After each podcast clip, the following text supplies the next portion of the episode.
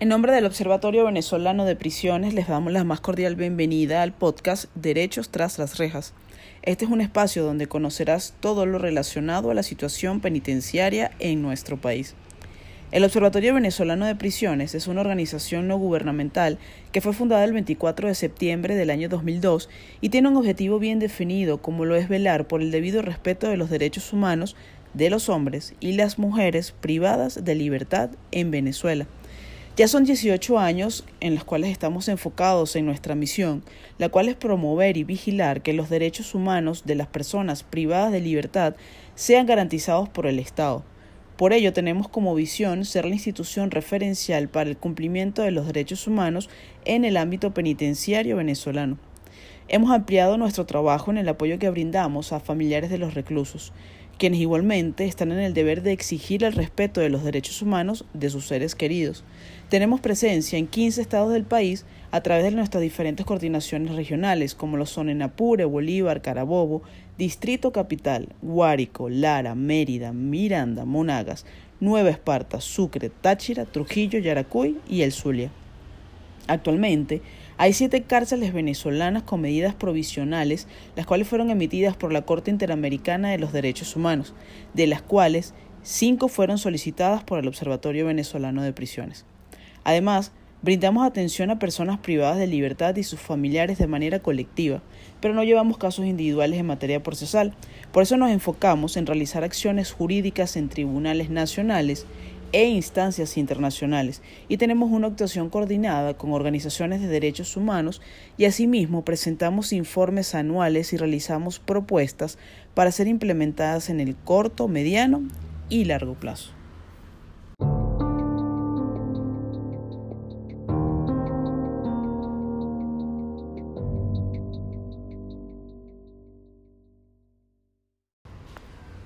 Nuestro tema de hoy lo hemos titulado El derecho de la redención de la pena por el trabajo y el estudio, con la finalidad de dar a conocer las modalidades que establece la legislación penal venezolana.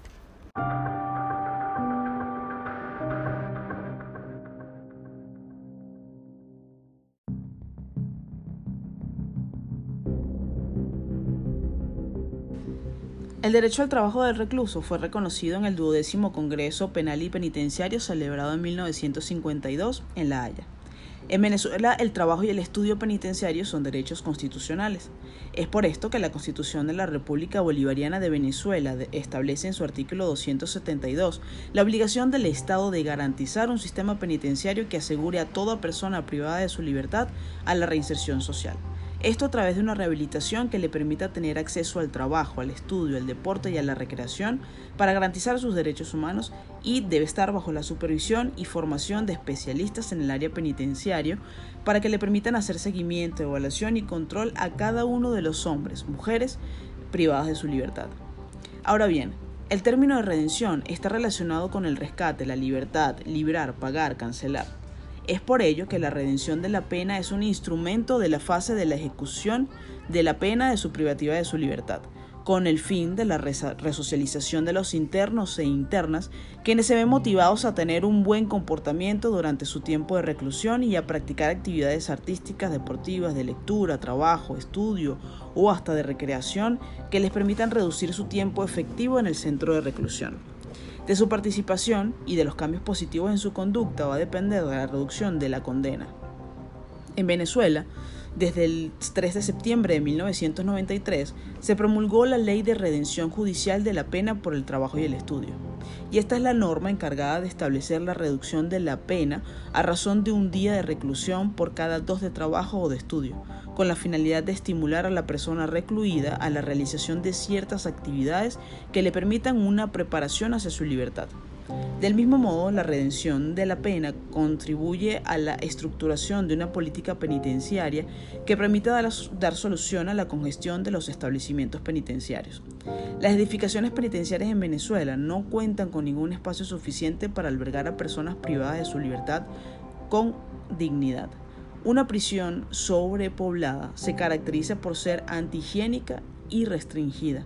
Esto dificulta la privacidad de los reclusos en la realización de actividades dentro y fuera de su celda, debido a que el número de internos sobrepasa los servicios disponibles y por ende obstaculiza a una futura reinserción.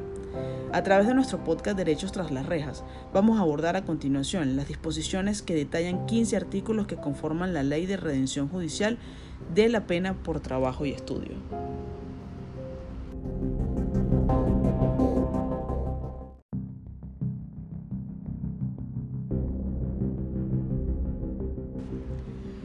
La ley de redención judicial de la pena por el trabajo y el estudio determina que el trabajo y el estudio en reclusión son procedimientos idóneos para la rehabilitación del recluso. Por ello es vital que dichas actividades las realice de forma voluntaria tanto dentro o fuera del establecimiento penitenciario de acuerdo a la modalidad que se le establezca. Pero ¿quiénes pueden redimir su pena con el trabajo de estudio? Todas las personas condenadas a penas o medidas correccionales restrictivas de su libertad a razón de un día de reclusión por cada dos de trabajo o de estudio.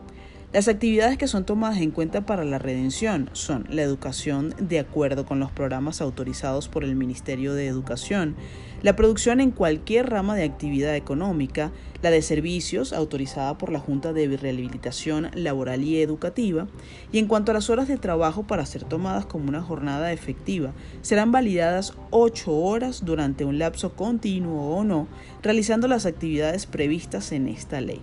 En caso de que la persona recluida actúe como instructor de otros en cursos de alfabetización, de educación o de adiestramiento, se contarán seis horas como un día de trabajo. La redención será revocada por el tiempo que haya sido otorgada si la persona recluida incurre en los siguientes hechos instigar o participar en motines o desórdenes colectivos, intentar evadirse o facilitar o contribuir a la evasión de otro haciendo uso de medios violentos, poseer cualquier tipo de sustancia estupefaciente o psicotrópica o traficar con ellas, y también portar armas blancas o de fuego o cualquier tipo de instrumento cortante en el establecimiento. La Junta de Rehabilitación Laboral y Educativa está conformada por el director del establecimiento, un juez de la circunscripción correspondiente designado por el Consejo de la Judicatura y por comisionados de los Ministerios de Educación, de la Familia y del Trabajo quienes serán los responsables de verificar de forma objetiva el tiempo efectivo de trabajo o de estudio cumplido por cada persona recluida para la redención de la pena.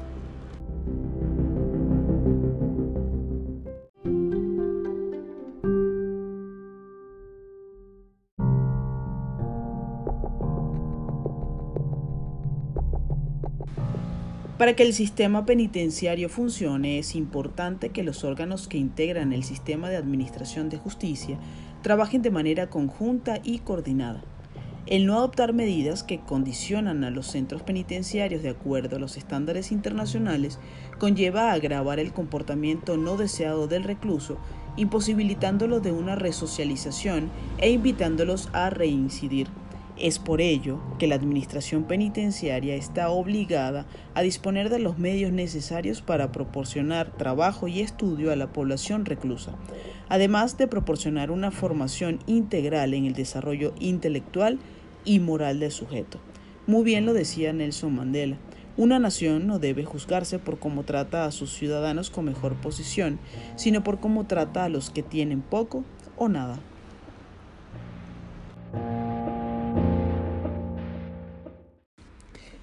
Esperamos que te haya gustado el contenido del podcast Derechos tras las rejas.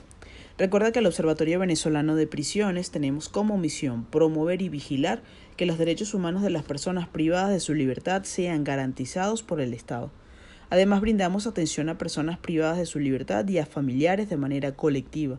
No llevamos casos individuales de manera procesal, nos enfocamos en realizar acciones jurídicas en tribunales nacionales e instancias internacionales y tenemos una actuación coordinada con otras organizaciones de derechos humanos y asimismo presentamos informes anuales y realizamos propuestas para ser implementadas en el corto, mediano y largo plazo. Te invitamos a descargar nuestro sitio web www.ovprisiones.com, nuestro informe 2020, el cual titulamos Muerte en las cárceles por denegación de alimentos. Recuerda, si deseas realizar alguna denuncia, escríbenos al correo ovpdenuncias.gmail.com. No olvides compartir este contenido con tus familiares y tus amigos y seguirnos en nuestras redes sociales en Instagram, Twitter y Facebook como arroba ov prisiones. Hasta la próxima.